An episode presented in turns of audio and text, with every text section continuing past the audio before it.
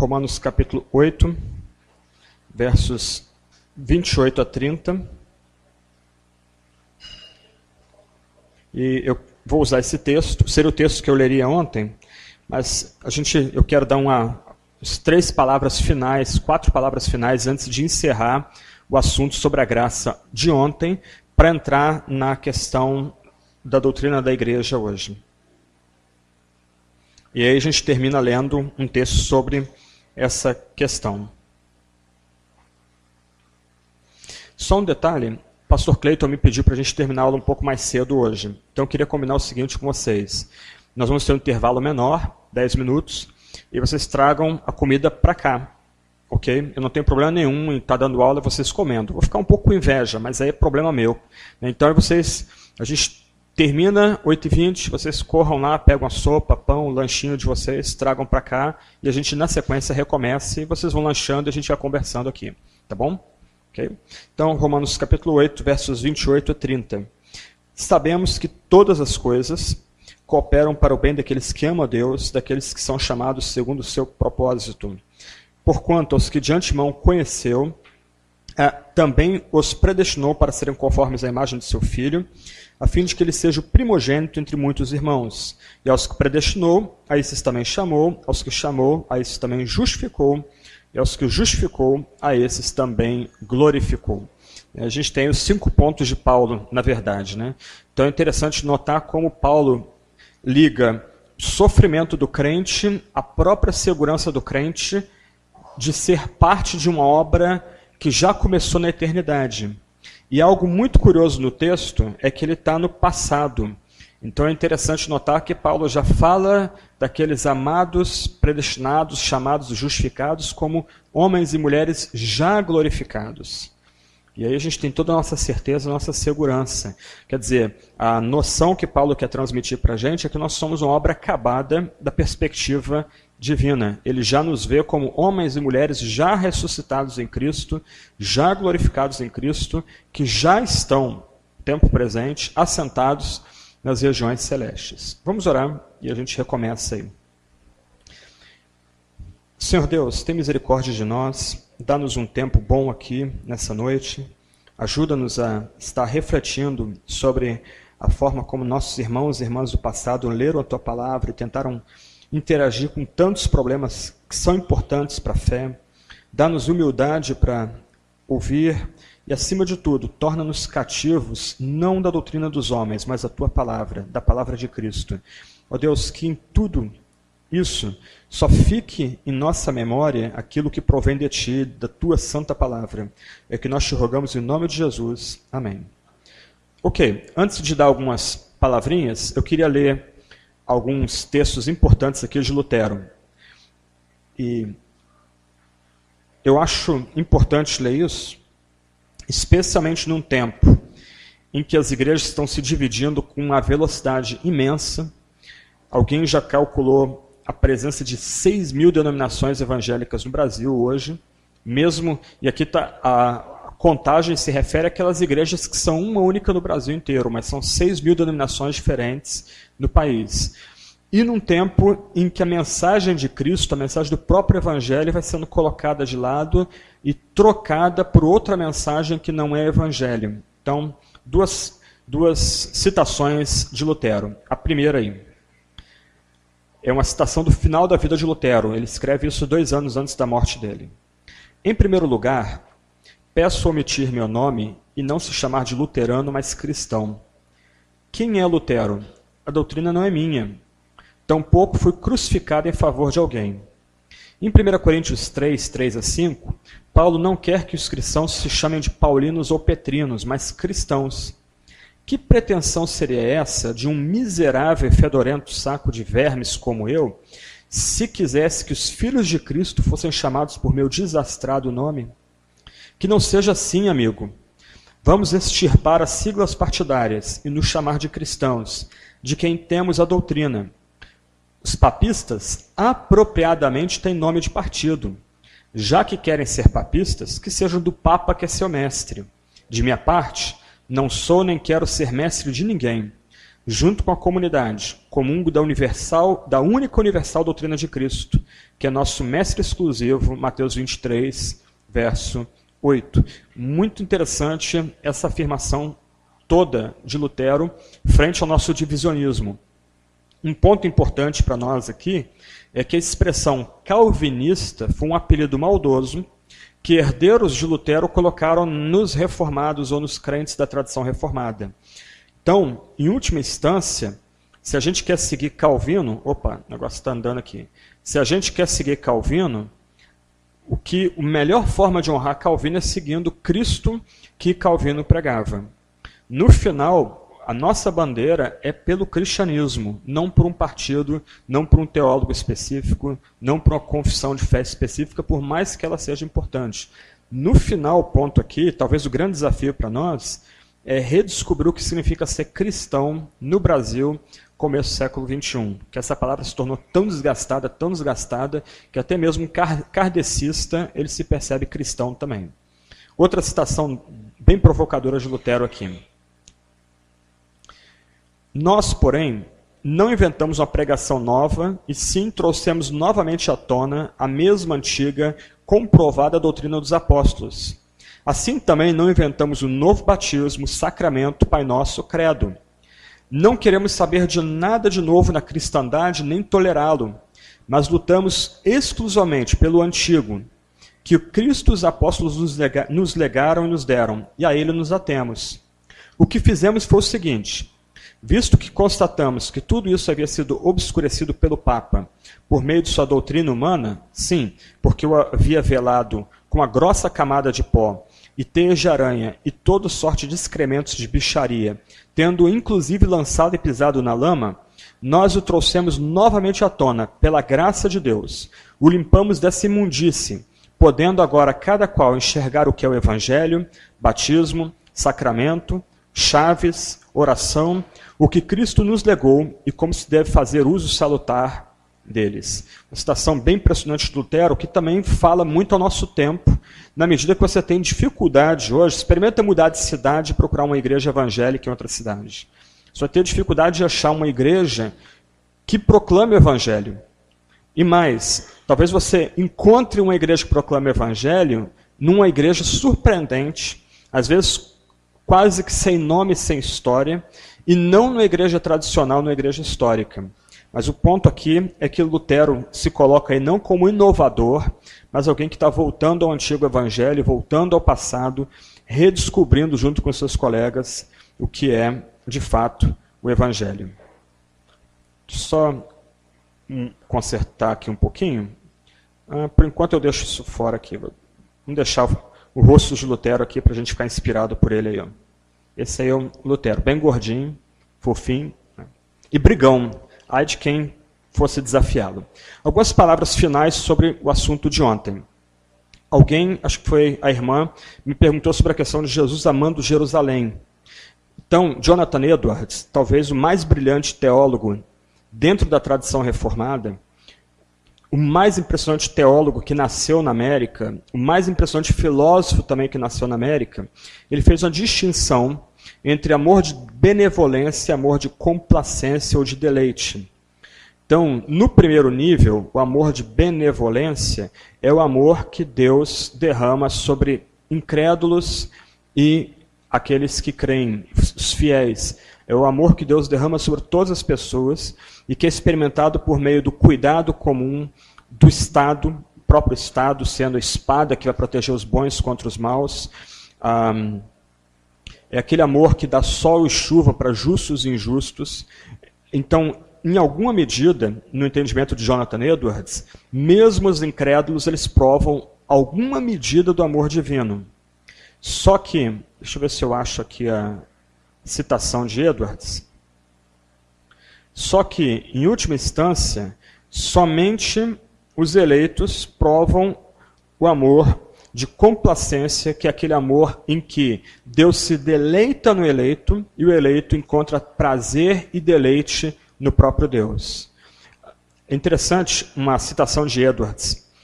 Ele diz: Desde que eu cheguei a essa cidade, Northampton, onde ele era pastor, eu tenho tenho experimentado frequentemente uma doce, uma doce complacência em Deus, em vista das suas gloriosas perfeições e da excelência de Jesus Cristo. Deus tem se mostrado para mim um ser glorioso e fascinante por conta de sua santidade. A santidade de Deus sempre me pareceu ser o mais adorável de todos os seus atributos. E a expressão-chave aqui é doce complacência. E essa doce complacência, somente o eleito ele recebe. Alguns teólogos holandeses depois fizeram uma distinção parecida. Eles falaram de graça comum e graça especial. Então, no primeiro nível, o que esses escritores holandeses queriam dizer é que Deus derrama seu favor sobre ímpios e cristãos igualmente. Deus derrama seu cuidado, Deus derrama sol e chuva sobre os justos e injustos. Em alguma medida, todos os homens experimentam alguma parcela da graça, uma graça que é comum a salvos e não salvos. Mas o nível mais profundo, somente os eleitos recebem graça especial, somente os eleitos recebem o amor complacente, aquele amor de Deus que se deleita no incrédulo. E a gente aprende isso, por exemplo, em Romanos capítulo 5, que somente aqueles que recebem o Espírito Santo, eles provam o amor de Deus em Cristo Jesus, não o restante da humanidade. Então, essa é só uma, uma questão aí que foi levantada ontem, eu acho interessante tocar nesse assunto. Dois outros pontos aqui para encerrar essa parte aqui. Na quarta-feira, o pastor Clayton falou de um homem chamado Charles Finney. Ah, correndo o risco de ser muito simplista por causa do tempo, eu diria que Finney é um dos, dos personagens cristãos mais superestimados da história da igreja. É, a avaliação que você tem de, de Charles Finney não condiz com o próprio ministério dele. Em primeiro lugar, ele foi evangelista durante 10 anos. E a imagem popular que ficou de Finney é que ele é o grande evangelista da história da igreja. Então, apenas 10 anos do seu ministério foram dedicados à pregação do evangelho. 40 anos foram dedicados ao ensino da teologia, num seminário no norte dos Estados Unidos, na região de Nova York, em Oberlin. Então, durante 40 anos, ele foi teólogo, escritor, inclusive a CPAD publicou, há uns dois anos atrás, a teologia sistemática dele. Então, Finney foi evangelista durante a menor parcela do seu ministério. Grande parte do seu ministério foi trabalhando como professor de teologia e ativista social, muito envolvido, por exemplo, em campanhas a favor da temperança contra bebidas alcoólicas e também pelo voto feminino e pela libertação dos escravos. Então, essa é uma questão importante para nós aí. Se você lembrar, eu falei um bocado de Pelágio e eu tentei fazer uma diferença entre a posição de James Arminius, ou Tiago Arminius, e Pelágio. Então, enquanto a posição arminiana clássica é um erro teológico, pelagianismo é heresia. O surpreendente é que Finney é pelagiano. Então, é, quando você for ler a teologia sistemática, uh, você vai notar várias citações do próprio Finney, por exemplo, falando que a obra da regeneração não é uma obra, um milagre espiritual que transforma a nossa nova natureza. A obra da regeneração é meramente uma obra de persuasão do Espírito Santo. Não há nenhuma mudança interna que o Espírito Santo opere na regeneração. A fé e o arrependimento são obras humanas. O Espírito Santo não age nesse campo. E como se isso não bastasse ser escandaloso o suficiente, ele negou a doutrina não só da eleição, mas ele negou a doutrina da justificação, que é um ponto básico na tradição evangélica. Nem Wesley fez isso. Ah, ele negou a doutrina da perseverança dos santos, ele negou a doutrina da expiação, que nós tratamos rapidamente ontem. E o ponto é que Charles Finney, na verdade, se tornou um racionalista cristão, descartando aquelas doutrinas que ele entendia eram ofensivas à razão. Um outro ponto muito complicado com ele é que ele originalmente era presbiteriano, ele não tinha treinamento teológico, mas isso não, é, não diz nada também. Mas ele, todo o treinamento dele foi como advogado, e ele se converteu, provou uma conversão tardia, foi uma espécie de vocação tardia. Mas ele foi ordenado como ministro presbiteriano. Nós temos alguns irmãos presbiterianos aqui, talvez algum presbítero, tem um pastor aqui, e os irmãos presbiteranos podem depois lembrar para a gente, ou ensinar para a gente, que quando o oficial da igreja ele vai ser é, reconhecido, melhor, quando uma pessoa vai ser reconhecida como oficial da igreja, ele tem que jurar para a comunidade que ele vai ser leal aos símbolos de fé, a confissão de Westminster e os catecismos. Ok, Finney fez isso no seu concílio, para dois anos depois ele se tornar congregacional e confessar que na, por, por, é, pelo tempo do seu concílio ele não tinha lido os símbolos de fé da Igreja Presbiteriana dos Estados Unidos. É, isso se chama perjúrio, né? Então, ele cometeu perjúrio no seu concílio. Depois ele se tornou congregacional e ele disse que, de um lado, ele não, se ele tivesse que passar pela mesma ordenação, ele não teria como dizer ou professar lealdade aos símbolos de fé daquela igreja. Do outro lado, agora, ele votava, essa expressão que ele usa, a combater aquelas doutrinas perniciosas. Então, Finney é um personagem extremamente controverso quando a gente vai estudar ele, além das caricaturas que a gente tem no nível popular, nesses livros mais populares de história da igreja, pintam ele quase como um apóstolo fora do tempo. Uma última palavra sobre Finney antes de avançar um pouquinho. O ensino dele é basicamente calcado na ideia do apelo.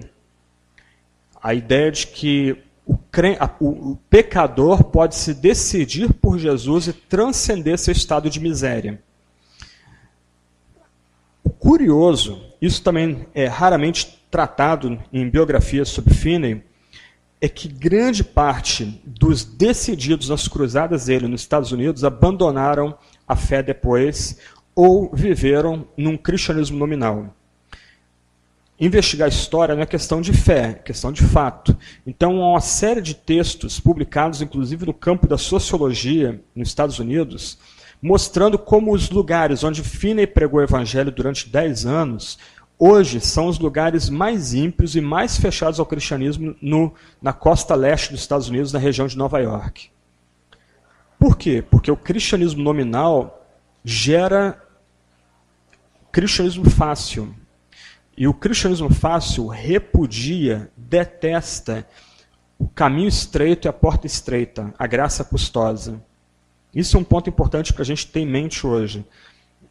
Então, eu não tenho como tratar isso aqui, mas a doutrina da regeneração, ela tem que ser uma doutrina que a gente tem que voltar a estudar.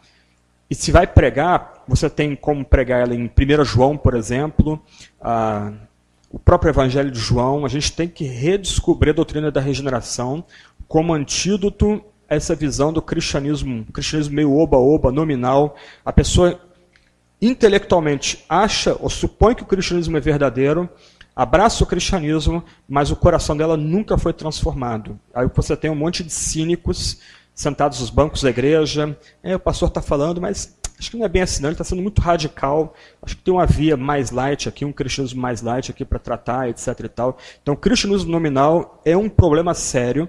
Ele é fruto desse tipo de decisionismo, como é chamado, em que a pessoa supostamente ela pode se decidir por Jesus Cristo. Ok. Eu, isso aqui, século XIX. Para mal ou para bem, Finney se tornou o grande campeão dos evangelistas, o grande modelo de evangelista. Mesmo Billy Graham, que, ainda vivo, ele, quando foi é, ordenado, ele conhecia o catecismo menor de cor, de frente para trás. O método dele é basicamente o método fineiano, apesar dele ser bem mais evangélico do que o próprio Charles Finney. Mas o fato aqui, um efeito colateral, é que evangelização passou a ser definida não mais em termos de mensagem, mas em termos de método e resultado. Então, se você não usa o método correto, você não está evangelizando. E geralmente o método correto é centrado no templo e no sermão de apelo. Se você não tem decisões debaixo do seu ministério, então você não está evangelizando. Isso é contrário ao que a própria Bíblia ensina sobre evangelização. Porque na Bíblia, a evangelização consiste em contar a mensagem. O resultado vem de Deus, o método é circunstancial, o método não importa. É, só para fechar, então, agora eu fecho Finney, mas é, uma carta muito antiga, século II mais ou menos, ilustra o meu ponto aqui. Plínio, ele era um governador romano na região de Turquia, se não me falha a memória, e ele escreve para Trajano para falar do comportamento dos cristãos. Então ele fala, espantado, das mulheres que não paravam de tagarelar de Jesus enquanto tingiam suas roupas no rio. Isso é evangelizar. Então, num sentido, não há necessidade de ter classe de evangelização ou de evangelismo. Eu acho tão horrível essa expressão evangelismo, porque ela pressupõe que o anúncio do evangelho é um método, é um sistema. Não precisa. Se o seu coração está cheio de Deus e do evangelho, você vai falar de Jesus. E fala, e a gente fala. Isso já é evangelização. O resultado é Deus que faz, não a gente. Nosso papel é anunciar. Deus, pecado, Cristo, cruz, Cristo, vida nova, igreja também. Ok. Século XIX, pular para o século XX.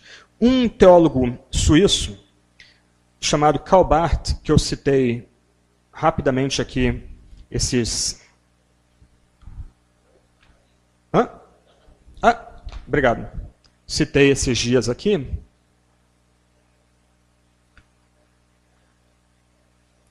Ele tentou superar a briga entre calvinistas e arminianos. Eu não vou, não tenho tempo para tratar dele aqui com muita profundidade. Ah, na, no site do, da Universidade Mackenzie tem a revista Fides Reformata. Se você botar lá no, no Google, digitar lá Fides Reformata,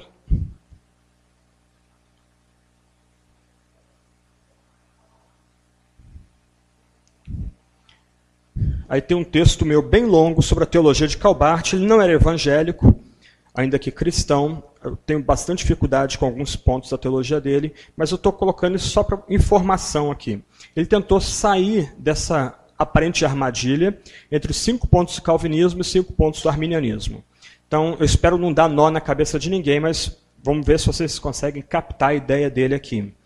A teologia de Calbart era radicalmente cristocêntrica, isto era, radicalmente centrada na pessoa de Jesus. Barth entendia que Cristo é o critério e o ponto de união de todos os ensinos cristãos.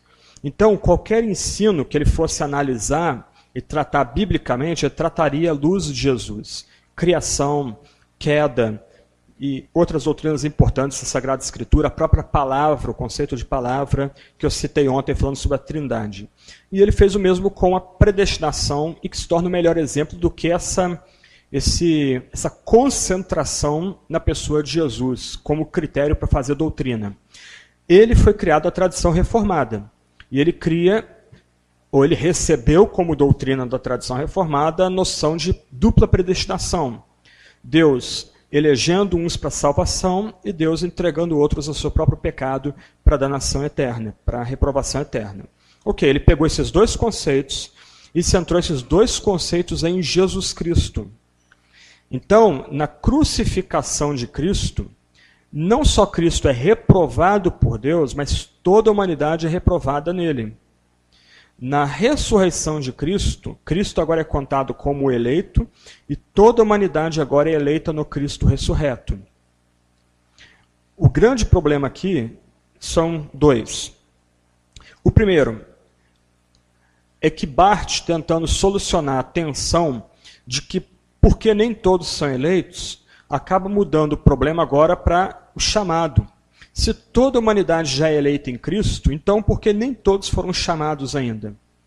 Se todos os homens, todas as mulheres já estão eleitos no Cristo ressurreto, então por que todos os homens não são cristãos e por que a humanidade não mudou radicalmente?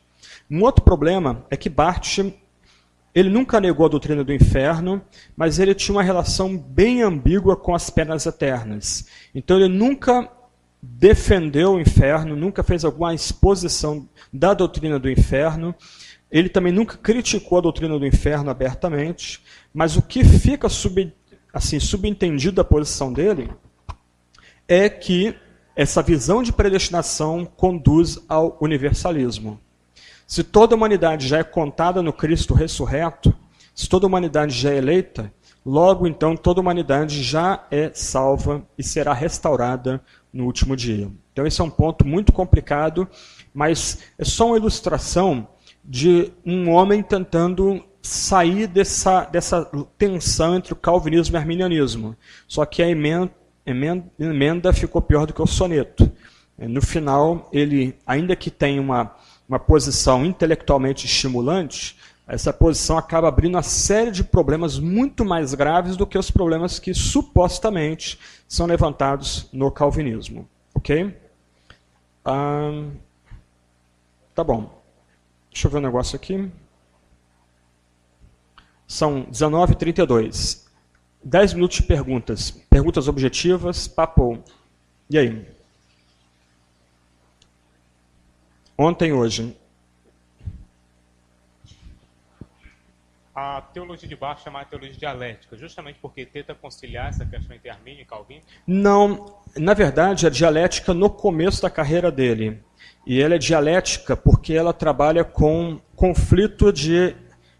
Um, um aparente conflito de doutrinas. Então, por exemplo, ele diria na carta aos Romanos: ao mesmo tempo que Deus está irado com a humanidade, Deus é pela humanidade em Cristo. Na verdade, mais precisamente, a Paul Tillich vai sugerir que a teologia de Barth não é dialética, ela é paradoxal.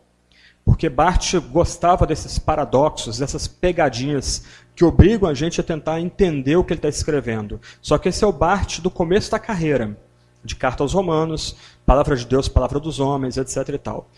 Quando ele vai estudar Anselmo da Cantuária, que eu, eu já falei rapidamente sobre ele aqui, e nem fiz justiça a ele, tão brilhante que ele é, ele vai provar uma outra mudança dentro de método teológico. Então ele passa a ser agora um teólogo da palavra. Isto é, não é mais a ênfase no conflito, a ideia é que haveria um choque de ideias que geraria um terceira, terceiro conceito, superando o aparente conflito de ideias ou doutrinas. Né? Mas agora a ideia é que a palavra é o critério. Só que isso é também é uma pegadinha, porque ele não está falando da palavra escritura, que ele não cria que a palavra era inerrante e falível. O que ele está falando é que Cristo é a palavra. Então a teologia da palavra é a teologia de Cristo como critério para fazer teologia. Uh, eu tenho uma relação de amor e ódio com ele. Eu gosto muito dele, leio bastante ele, mas do outro lado, infelizmente, ah, ele não é um teólogo reformado ou completamente confiável. Agora, um ponto importante aqui. De um lado, eu não tenho paciência nenhuma com os discípulos dele. Porque geralmente os discípulos que tentam seguir Karl Barth, aqui no Brasil mesmo, são gente criada num ambiente fundamentalista ou evangélico e que vai usar Barth para romper com a sua, a sua formação. Barth, ao contrário, ele foi criado num ambiente fortemente liberal e socialista. A ideia é que você progride a causa de Cristo por meio do socialismo. E já no ministério, no pastorado, ele vai provar uma crise louca, ele vai confessar para a igreja que não tem o que pregar para a igreja, vai começar a estudar Romanos, vai pegar o comentário de Calbart a Romanos, desculpa, o comentário de Calvino de Romanos para ler, vai produzir daí um comentário que ficou famoso, talvez um dos livros mais importantes escritos na teologia né, no século XX, e o que a, a melhor imagem para conceituar Barth é alguém que estava se afogando, preso por uma bola de ferro, e consegue está conseguindo sair e nadando para fora daquele mar bravio para tentar respirar um pouco. Dois pontos sobre o fim da vida dele. E aí você vê a diferença dele para os discípulos dele, que ele detestava. Ele, ele nunca quis inventar uma escola nova e não queria seguidores. Antes, pouco antes de morrer, o secretário dele estava com ele, um homem chamado Eberhard Busch. E a última imagem que esse secretário tem, ele abre as janelas da casa dele, duas da manhã, numa vila suíça, para vocês entenderem, tem suíços que fazem até operação nas cordas vocais de cachorros para cachorro não incomodar vizinho. Tá? Ah, eles prezam silêncio e privacidade. Ele abriu todas as janelas de casa, junto com a mulher, que era uma violonista muito talentosa, ele pegou o inário dele e cantou toda a força o hino da ressurreição. Dois dias depois ele morre. Quando vão entrar no quarto dele, ele está ajoelhado do lado da cama, as mãos postas em oração, rosto caído. Isso é bem, bem importante para a gente, porque é um homem tentando encontrar um caminho, rompendo com a formação teologicamente liberal. Só que os discípulos dele nem têm o brilhantismo dele e nem têm a devoção dele. Antes, eles estão usando ele para romper com a ortodoxia. Um caminho louco, e totalmente contrário do suíço.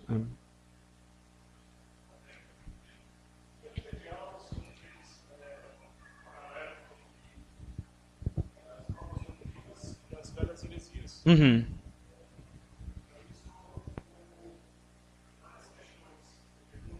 Uhum. Aham.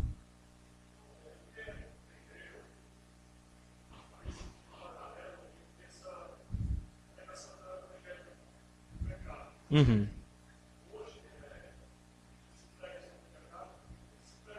Sim, sim. Uhum. Uhum. Uhum. Uhum. Sim. Uhum.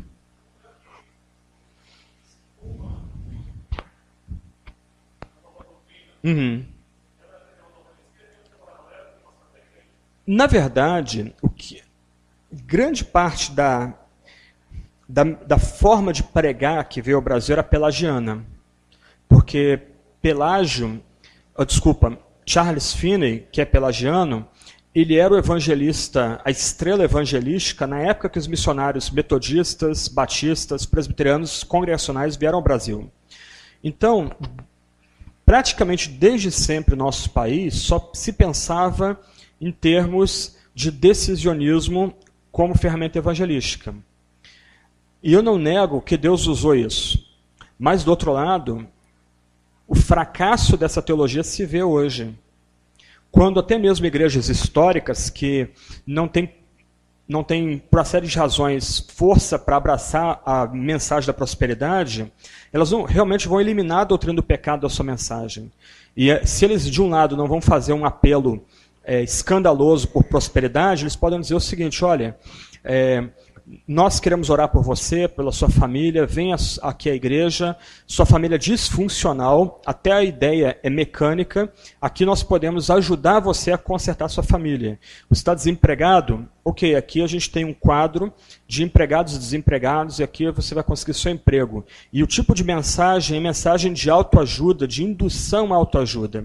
Então, na verdade, o que nós temos aqui é uma junção de uma série de heresias antigas que hoje passam por ortodoxia. Então, tem o marcionismo, que eu falei segunda-feira, você tem o gnosticismo, do qual eu tratei segunda-feira, o próprio montanismo, que eu tratei segunda-feira, e uma pitada de modalismo de terça-feira e mais o pelagianismo de ontem e de hoje também.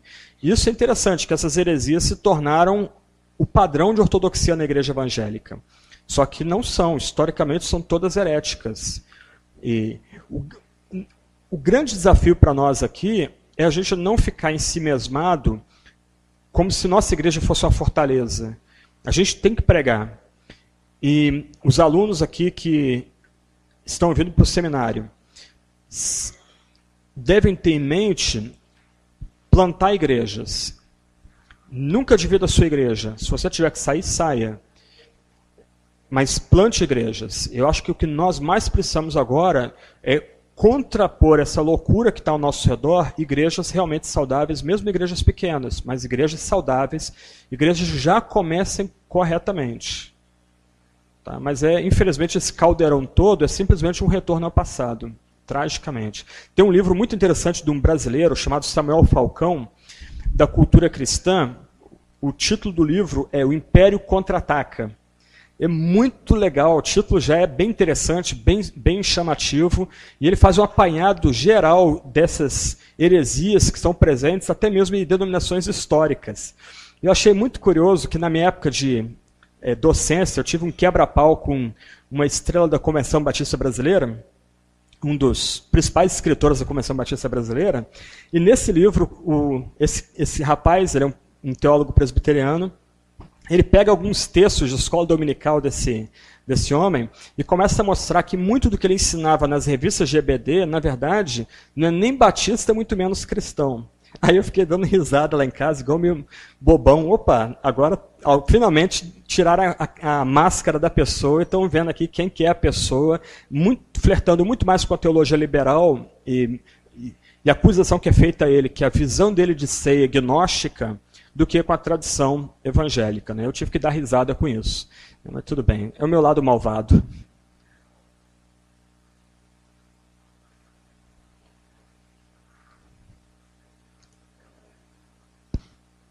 Diante desse caos que a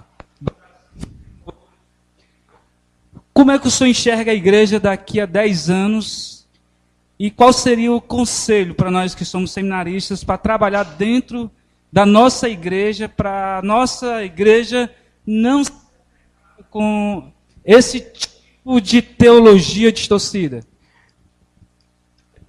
A primeira parte da pergunta é o que eu estou estudando agora. Então não tenho resposta. É, nós vamos chegar? Um sinal que eu acho muito interessante é a quantidade de blogs e sites promovendo o evangelho no Brasil.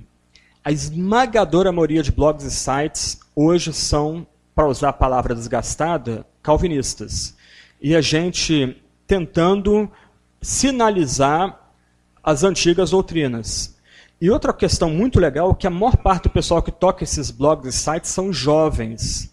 Alguns até adolescentes, na faixa de 17 e 18 anos. Isso é muito, muito legal. Mas o nosso grande necessidade no Brasil, duas. Mais uma vez, boas igrejas. Nós não temos igrejas referência no país hoje. Nós vamos para a América, você tem lá a igreja John Piper, 6 mil membros, Minneapolis, o centro dos Estados Unidos, grande maioria jovens, os, os rapazes, as moças, bermuda, camiseta e cadernos grossões, literalmente taquigrafando tudo que o Piper fala na igreja. Eu vi isso lá. Uma menina sentada à minha frente, ela se inclinou para frente, abriu o cadernão e está lá o pregador falando e ela só rabiscando. Você chega na igreja de João MacArthur, 6 mil membros, dois cultos de manhã, ao mesmo tempo, enquanto ele tem dois cultos de manhã, 5, 6 mil pessoas ali circulando pela manhã no meio do deserto, um sol escaldante, do lado do templo dele tem um templo menor com 300, 400 latinos, culto simultâneo em espanhol. Você vai para Nova York hoje, você tem a igreja do Tim Keller com 6 mil membros, uma igreja presbiteriana. Quatro cultos por domingo. Dois cultos da primeira igreja batista de Nova York que morreu, a teologia liberal matou ela. Você vai para Seattle, lá em cima, nos Estados Unidos, tem o Mark, o Mark Driscoll, 12 mil membros da igreja dele. Basicamente jovens, tatuados, piercing, gente toda arrebentada, chegando para ser transformada pelo Evangelho. Estou citando as principais igrejas. Nós não temos referências como essas aqui no Brasil. Então, primeiro ponto, plantem igrejas. Saiam para plantar igreja. Dividir igreja é muito custoso. Dramático até. E eu acho que é pecado. Eu acho que é pecado. Cisma é um pecado. Então eu prefiro sair e trabalhar para implantar a igreja mesmo sozinho. Segundo ponto, nós precisamos de pregadores. A polêmica é importante, mas a polêmica é secundária. Calvino foi um expositor da Bíblia.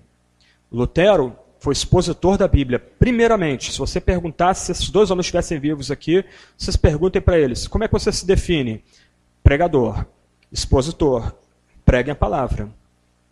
Toda oportunidade que tiver, crianças, para falar para crianças, adolescentes, adultos, jovens, pregue a palavra. A palavra que vai atrair os eleitos. E a palavra que vai edificar a igreja. A palavra que vai expulsar os lobos. Então a gente precisa de pregação. Agora, sem querer imitar reformadores e puritanos. Teve puritano pregando Jó durante 25 anos. Teve John Owen, que eu citei aqui, o narigudão, pregou Hebreus durante 11 anos. Isso não cabe mais um tempo como o nosso. Nós precisamos de pregações positivas, mas para o nosso tempo. Talvez pregando capítulos inteiros da Bíblia no domingo, 40 minutos, 50 minutos de sermão, sendo bem objetivo. Talvez pregando parágrafos, como o Mark Dever fez na igreja dele lá nos Estados Unidos, em Washington, pregando talvez um livro da Bíblia por domingo. Mas nós precisamos colocar a Bíblia na mão do povo. Meu ponto é, nós vemos uma época de mobilidade social muito grande. Então a pessoa está na sua igreja hoje, daqui a três meses não está mais. Então você tem que remir o seu tempo e moldar o seu estilo de pregação para alcançar esse tipo de gente. Porque você está tornando também esse tipo de gente missionários. Eles vão levar os emblemas da sua igreja para outra comunidade. E aí a sua, a sua influência vai se estendendo de um, de um jeito que você nem tem imagina, nem imagina onde essa influência vai chegar. Então, Implantem igrejas, pregue a palavra. A gente precisa de boas igrejas, a gente precisa de igrejas saudáveis. A maior necessidade nossa hoje é essa. Minha cidade, São José dos Campos, tem 440 igrejas. Eu contaria quatro, cinco igrejas no máximo que eu indicaria para quem quisesse ir para lá, para morar num outro bairro, distante do meu bairro, talvez uma, duas igrejas distantes do meu bairro. 440 igrejas.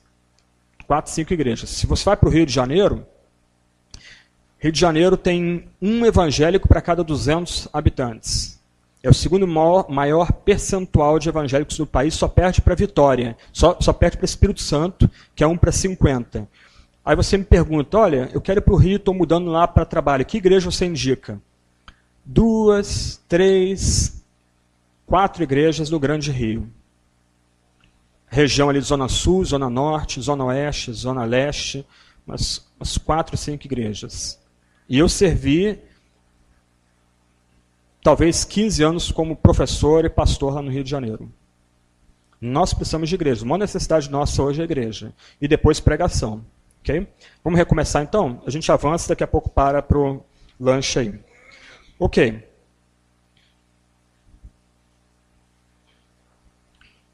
Deixa eu avançar um pouquinho aqui. Eu queria tratar um pouco com vocês a questão da igreja. E especificamente a relação da igreja com o Estado. Está todo mundo conseguindo ver aqui? Ah, cadê? A... Eu recebi um empréstimo aqui de alta tecnologia. Eu vou. Ah, eu acho que você pode me ajudar a puxar o púlpito aqui um pouquinho mais para trás? Que aí o pessoal acho que pode ver e eu não fico. Acho que não foi boa ideia eu botar esse. Ah, ok. Então, então faz o seguinte. Vamos tirar isso aqui. Você tira o púlpito. Eu coloco na cadeira aqui. Acho que assim fica melhor.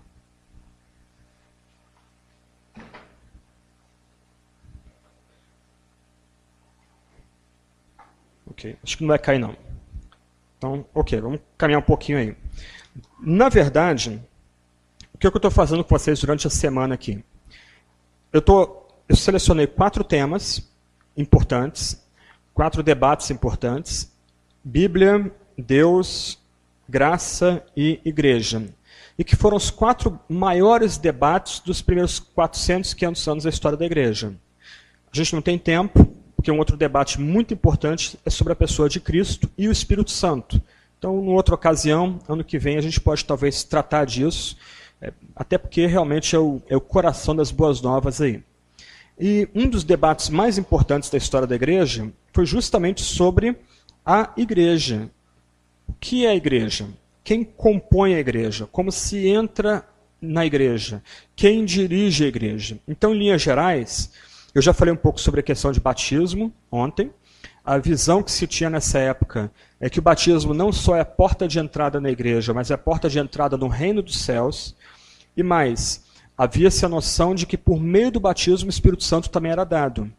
Então, quando a pessoa era imersa, ela está sendo batizada no Espírito. Quando ela estava sendo aspergida, ela era batizada também no Espírito. Batistas têm dificuldade com o texto de Tito, Deixa eu ver se eu acho aqui. Uma provocação para os batistas aqui, já que tem bastante presbiteriano aqui, né? Então.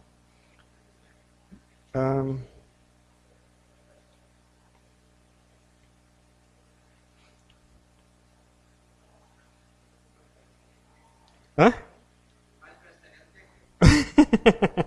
Deixa eu ver aqui qual texto que eu quero. Um,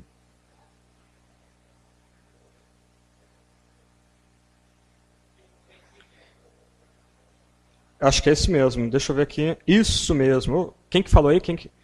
Isso aí. Na verdade, Tito 3, verso 5. É isso mesmo. Eu vou ler o 4 aqui. Não por obras, ok. Vamos ler o 4 até o 7. Tito 3, 4 até 7. Muito obrigado, irmão. Isso aí. Isso aqui é o Batista lê isso aqui. Opa, o que, que é isso aqui? Então, todos acharam aí? Tito 3, 4 até 7. Quando, porém, se manifestou a benignidade de Deus, nosso Salvador, e seu amor para com todos, não por obras de justiça praticadas por nós, mas segundo a sua misericórdia, presta atenção aí, olha, ele nos salvou mediante o lavar regenerador e renovador do Espírito Santo, que ele derramou sobre nós ricamente por meio de Jesus Cristo, nosso Salvador, a fim de que, justificados por graça, nos tornemos seus herdeiros segundo a esperança da vida eterna. Essa expressão, mediante o lavar regenerador e renovador do Espírito Santo, era interpretada pelos pais da igreja como linguagem batismal. E linguagem batismal de aspersão. Então, a ideia é que a pessoa está sendo lavada, ela está recebendo água literalmente na cabeça, o bispo ou presbítero é, joga água sobre ela e aquela água simboliza esse lavar regenerador do Espírito Santo e nota a conexão entre a, o banho, a, o lavar e a obra do Espírito. Então essa era a visão que a igreja tinha do Espírito Santo e da relação do Espírito com o batismo e da importância do batismo da comunidade. Por isso que as pessoas encaravam nessa, nesses primeiros anos da igreja com muita seriedade a questão do batismo. E eu mencionei isso de passagem essa semana, que algumas regiões as pessoas levavam seis meses sendo preparadas para o batismo, em outras regiões, às vezes, até três anos sendo preparadas para o batismo. Por quê? Porque se entendia a seriedade do batismo como essa porta de entrada na igreja, porta de entrada no próprio reino dos céus. Rapidamente o batismo infantil também passou a ser empregado, já século talvez terceiro ou quarto, ele se tornou padrão da comunidade cristã. O argumento teológico era diferente do argumento da reforma. De, na reforma, a ideia do batismo está mais vinculada à teologia da aliança. Nessa época, estava muito mais vinculada essa preparação para a entrada no reino dos céus e uma preparação para a pessoa desde cedo já receber o Espírito, para o Espírito prepará-la para a salvação. Ah, a igreja era dirigida por um bispo, cada igreja tinha um bispo, tinha o seu bispo, seu supervisor, por assim dizer, que era auxiliado por presbíteros, que também pregavam e ensinavam, e havia os diáconos, que ajudavam na parte de ação social, cuidando dos órfãos, das viúvas, dos necessitados e também trabalhando na área do exorcismo. Okay? Então, essa é mais ou menos a estrutura da igreja na cristandade primitiva. Ah, ok, isso são algumas palavras introdutórias, porque eu quero mesmo é, destacar hoje à noite é a relação da igreja com o Estado, ou com os poderes constituídos. Como, durante a história da igreja, a comunidade de fé lidou com os reis, príncipes e governantes. Jesus disse que nós seremos colocados diante dos reis e governadores. Como então a igreja foi colocada diante dos poderes constituídos?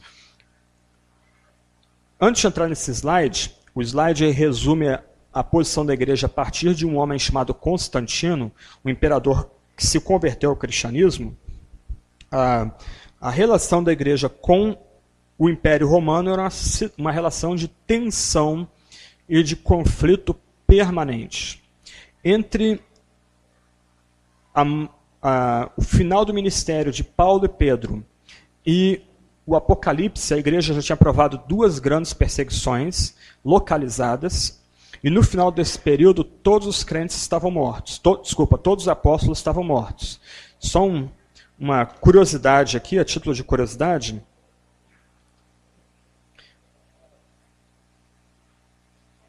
Deixa eu ler um trecho de uma que eu acho interessante aqui. Segundo a tradição, Mateus sofreu martírio ao fio da espada na Etiópia. Marcos morreu em Alexandria depois de ser arrastado pelas ruas da cidade. Lucas foi enforcado no Oliveira, na Grécia. João foi posto num caldeirão de óleo fervente, mas escapou da morte e foi deportado para Patmos. Pedro foi crucificado de cabeça para baixo em Roma. Tiago foi decapitado em Jerusalém. Tiago, menor, foi lançado de um pináculo do templo, depois espancado até morrer. Filipe foi enforcado na coluna na Frígia. Bartolomeu foi esfolado vivo. André foi preso a uma cruz e dali pregou seus perseguidores até morrer. Matias foi primeiro apedrejado e depois decapitado. Barnabé foi apedrejado até a morte pelos judeus em Salônica. Paulo foi decapitado por Nero. em Roma. Isso aqui é um resuminho bem básico do destino que os apóstolos receberam no final do período do Novo Testamento. Você lembra que quando João é, recebe o livro de Apocalipse, ele está em Patmos, era um para usar uma imagem contemporânea, uma espécie de campo de concentração imperial, ele havia sido colocado ali deliberadamente para é, não poder mais pregar para os cristãos. Segundo a tradição, ele foi solto e foi o único que morreu ah, de velhice farto de dias, né, como diz a Sagrada Escritura. Mas como você notou, todos os outros apóstolos, todos aqueles que seguiram, foram chamados por Jesus e aprenderam o evangelho da boca do próprio Jesus, morreram morte violenta. Então, durante todos os primeiros 300 anos da cristandade, a relação da igreja com o Estado foi uma relação de conflito intenso. E o que eu preciso dizer aqui para vocês é que ninguém era poupado, mesmo mulheres, jovens, adolescentes e crianças. Eu citei 1 Clemente ontem, um dos poucos textos dessa época aí que falam de, do Deus que predestina e do Deus que elege.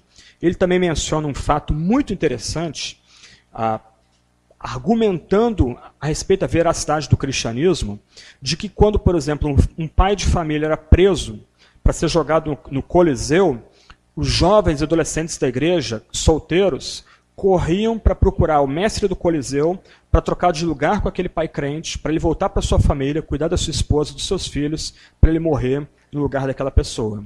Então isso aí é uma, uma ilustração até da qualidade do cristianismo daquela época, o cristianismo primitivo. Então, durante esses primeiros anos aí, de, especialmente da década de 60, do primeiro século, imperador Nero, até Diocleciano e Décio, a igreja passou dez grandes perseguições. As primeiras oito perseguições eram perseguições localizadas. E muitas vezes perseguições que nasciam de um problema econômico. Então o império precisava de dinheiro em alguma região, prendia os crentes, maltratava os crentes, matava alguns, especialmente os bispos da igreja, espoliava os crentes dos seus bens dinheiro, propriedades e tudo mais, para enriquecer os cofres do Estado. As duas últimas perseguições foram perseguições gerais, porque se entendia que o cristianismo, por assim dizer, entendo a expressão, estava emasculando, castrando o império. Então, os dois últimos imperadores, Décio e Diocleciano, literalmente respirando ódio contra os cristãos, não queriam apenas matar os cristãos. O que eles queriam era quebrar a própria espinha, a própria coluna do cristianismo. Então um crente era capturado e torturado até negar Jesus e depois era libertado. Isso gerou um problema muito sério na igreja, especialmente para aqueles bispos que negaram Jesus durante a tortura, porque eles queriam voltar para os seus cargos, queriam reassumir suas igrejas, e os mesmos membros da igreja não queriam mais que aquelas pessoas reassumissem a igreja, porque elas haviam negado Jesus debaixo de tortura. Eu não tenho como desenvolver esse ponto também, mas um filme muito legal para vocês assistirem é um filme antigo chamado Covades. Tá? Ele tem em DVD, você pode comprar ele aí na internet, fazer alguma busca. Muito legal o filme. Ele é baseado na obra do mesmo título, de um polonês católico chamado Henry. Ah, polonês é engraçado, porque ele só tem é, consoantes a palavra, então não vou arriscar o nome da pessoa aqui, que acho que tem uma ou duas vogais no meio de dez consoantes. Mas se você procurar na internet, você vai ver o nome direitinho desse polonês. O livro é muito legal, o filme é muito legal, assim o livro também. Mas o filme é muito legal, por exemplo, a pregação de Paulo no livro, aliás, de Pedro no filme, ele aparece pregando lá, é melhor do que muita pregação que você vê na televisão por aí hoje. Tá? Então ele é um filme assim, romanceado, o foco do romance é um militar romano, um, um general romano que vai se converter ao evangelho, e, mas também a relação do cristianismo com os escravos, como que milhares de escravos em Roma, sem sentido e sem significado, vieram abraçar a fé cristã. Isso no meio da primeira grande perseguição, que foi a perseguição de Nero. Então ele tem detalhes interessantes sobre a, a, o incêndio de Roma, como é que os cristãos foram acusados pelo incêndio de Roma. Então, se você quer ter um bom divertimento e se tem uma, um divertimento informativo, vale a pena assistir esse filme aí que você vai gostar bastante. Tá? Uh, só que o cristianismo rapidamente se tornou a religião dominante no Império Romano. mais ou menos 300 depois de Cristo, 10, 12% de toda a população do Império Romano já era cristã. O império que ia da Inglaterra, passando pela partes da Bélgica, Alemanha, França, Espanha, Itália, Mar Mediterrâneo, a parte de baixo do Mar Mediterrâneo, a África ali ao lado do Mediterrâneo, Marrocos, Tunísia, Argélia, Líbia, Egito, literalmente era infestado de cristãos, muito, uma, uma parcela muito grande da população egípcia era cristã nessa época. Palestina, Síria, Turquia, as, as regiões ao redor do Mar Negro, chamada Galácia, como você encontra na Bíblia, o cristianismo se espalhando por todo esse vasto mundo, que era o coração do mundo na época. Então, ah, rapidamente o cristianismo veio assumir uma posição de destaque, também na casa de César. Então, no meio de uma guerra civil, ah, um homem chamado Constantino, um dos, na época, três, um, um, um dos quatro imperadores cristãos da época, ou imperadores da época, haviam dois imperadores, dois Césares, situação muito confusa administrativa e politicamente. Ele tem um secretário cristão. E esse secretário cristão tem, vai trabalhando evangelizando Constantino, e num momento decisivo da guerra civil, Constantino está em menor número, o exército dele, acuado, ele não tem muita, muita esperança de ver uma inversão de maré, ele aparentemente tem uma visão nos céus. E um anjo aparece para ele e coloca nos céus as duas primeiras letras da palavra Cristo em grego. E o anjo diz: Olha, sob esse signo você vai vencer. Aí que Constantino faz? Ele manda tirar dos escudos, das coraças e dos estandartes toda marca do império, águias, símbolos como javali, leão, etc. e tal, essas marcas de força que caracterizavam os, os regimentos romanos daquela época, e ele começa a botar os símbolos cristãos e pintar os símbolos cristãos no escudo. E numa vitória completamente improvável, na Ponte Milvio, ele consegue esmagar os exércitos adversários e se torna o grande imperador romano da época, e depois vai unificar o Império Romano e dar uma sobrevida também ao Império Romano. Só que o fato é que ele, para todos os efeitos, se converte. A história dele é bem complicada e bem ambígua. Uh, ele só vai se batizar no final da vida dele. Quem vai batizá-lo é um bispo semi-ariano, com alguma simpatia com aquela posição que a gente viu na terça-feira diário. Uh, mas o fato é que ele mudou completamente as relações entre igreja e Estado, e as mudanças que ele fez estão em vigor até hoje. Aí você pode ver aí no quadro. Então, se antes havia Vamos ver se eu acerto aqui. É o último botão, né? Último. Se antes havia. Opa! Tecnologia não é comigo. Vamos botar aqui.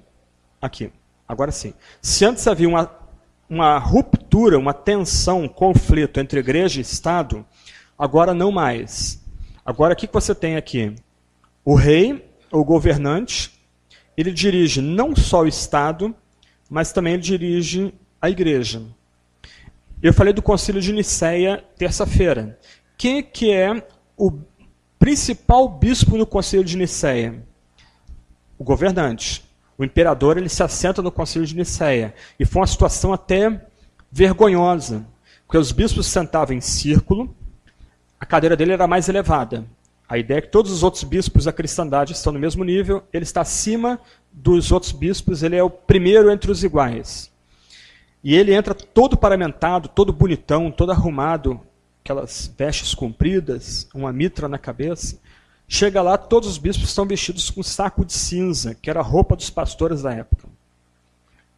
É, só recentemente pastores passaram a terna e gravata. Tá? Isso é mais recente, coisa de 100 anos, 150 anos para cá. Antigamente se usava toga, eu tenho minha toga até hoje. Do meu lado presbiteriano, eu tenho minha toga preta genebrina lá no, no meu armário até hoje lá. Mas o fato é que se entende agora que a igreja está debaixo da autoridade do governo. Isso vai gerar uma série de problemas e confusões já na época de Constantino, mas esse vai ser o modelo que vai ser determinante em quase toda a Idade Média. Isto é, as, essas duas esferas, Estado e Igreja, lado a lado, se falava do Estado como a mão esquerda de Deus, a outra mão de Deus, tá?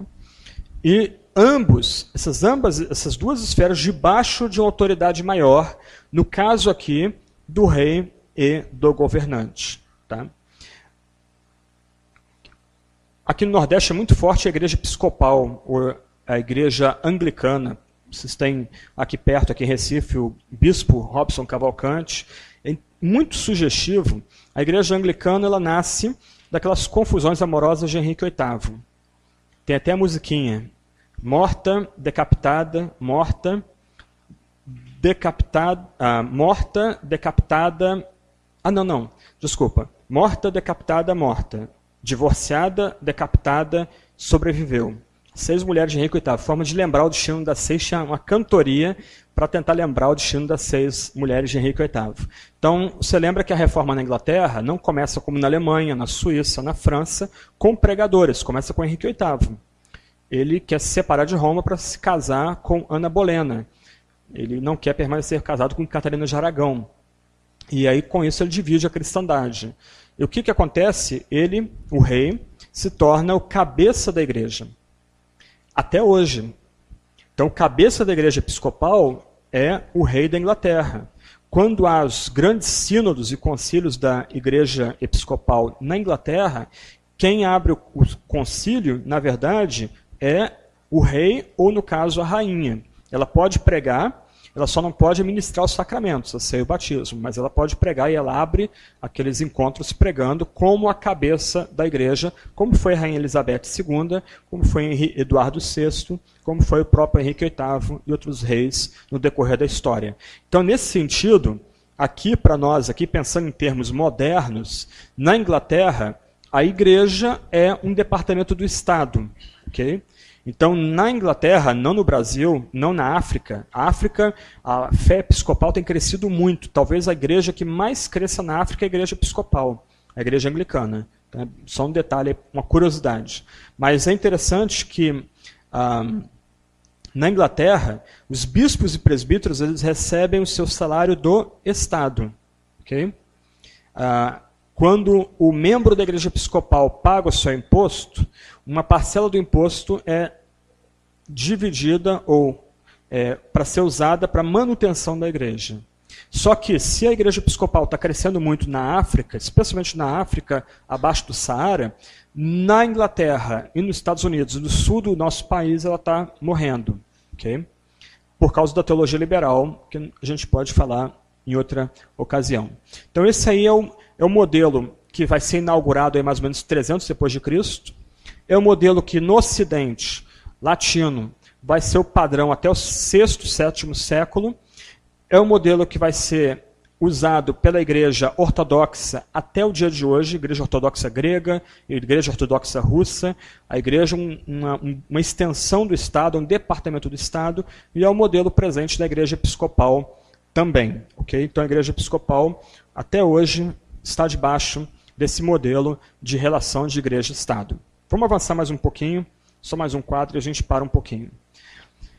Com o advento do papado, século VII depois de Cristo, aí anos 600, 650, então nota que o papado é uma invenção tardia, não, não tem papa logo no segundo século depois de Cristo. Com a ascensão do papado, as relações vão mudar. Okay? Então nota que a igreja e o Estado estão no mesmo nível, de novo, só que aqui o chefe muda, o cabeça muda.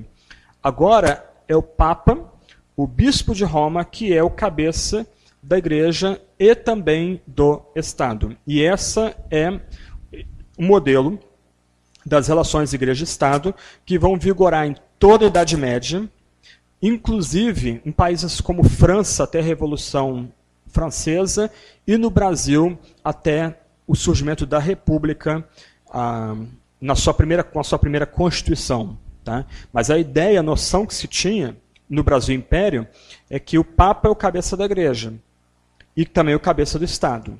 Uma historinha. Oi, desculpa. Exatamente. Só mudou a função. Só que agora os poderes espirituais têm proeminência sobre os modelos temporais. Então, no caso aqui, o vigário de Cristo, ele também comanda o Estado. Por exemplo, quem ah, convoca as cruzadas contra o Islã para tentar retomar a Terra Santa? É justamente o Papa. Urbano II vai dizer: Deus o quer, Deus o quer. Aí os nobres, os barões, os, os nobres feudais, eles vão tomar espadas e vão constituir exército para tentar libertar a Terra Santa e preservar Jerusalém como uma cidade distintamente cristã. Mas a melhor ilustração dessa época aqui acontece no século XI.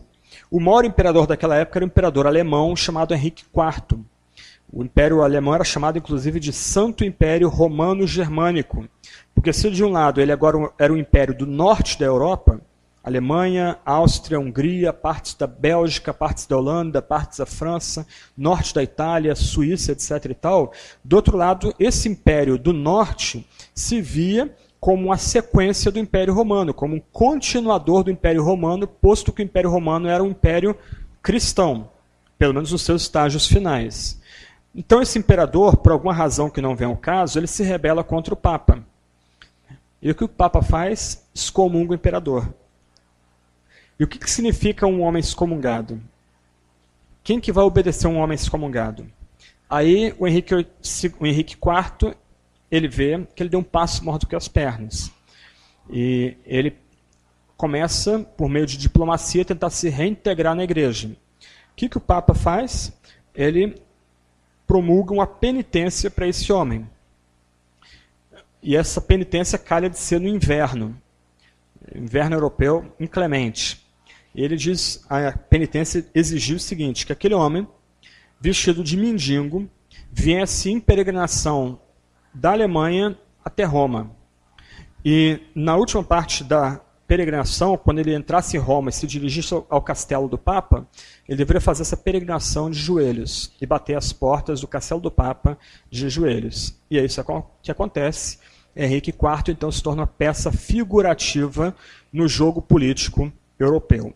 Obviamente, a história dos papas também não é, não é, não é, não é uma história de poder apenas, é uma história de fracassos e fracassos retumbantes. Por exemplo, em algum momento da história europeia, no século XIV, você tem dois papas da cristandade ao mesmo tempo. Um papa debaixo da liderança da França, outro papa debaixo da liderança da Inglaterra, e ambos disputando quem vai ser o único papa da igreja, quem é a fonte de autoridade final da igreja. Aí você tem o concílio de Constanza, o mesmo concílio que mandou matar Jan Hus, que eu mencionei a oração dele aqui um dia desse aí.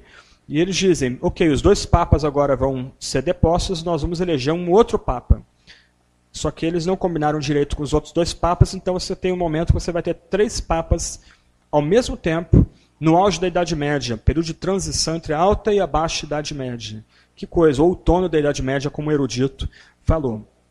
Mas esse aqui se torna, então, é, o modelo dominante em toda a Idade Média das relações da igreja com o Estado. Ah, e aqui, um, uma curiosidade: o batismo infantil era um elemento extremamente importante, porque não só para a igreja, mas para o próprio Estado. Porque o batismo infantil fazia às vezes de censo. Então, por conta do, da criança ser batizada na igreja, se sabia mais ou menos com um bom grau de precisão a quantidade de pessoas vivendo em determinada região. Isso era importante em termos de divisão de terras e também importante em termos de constituir milícia ou alguma tropa para defesa daquelas terras também. E especialmente era importante para a coleta dos impostos, impostos para a igreja, impostos para o feudo onde aquela pessoa tinha nascido e estava sendo criada. Então, o que você tem é uma junção dessas duas dessas duas esferas trabalhando em proximidade, mas debaixo da autoridade papal. A ideia que você tem agora na Idade Média, e eu falei um pouco sobre ela ontem, que não é a Idade das Trevas, mas o que você tem é o conceito de cristandade. Isto é,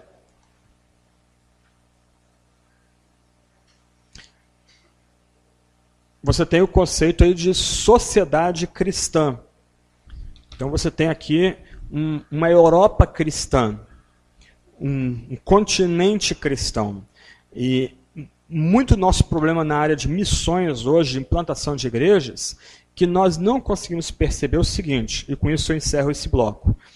Nós pensamos em termos de igreja pós-Constantino.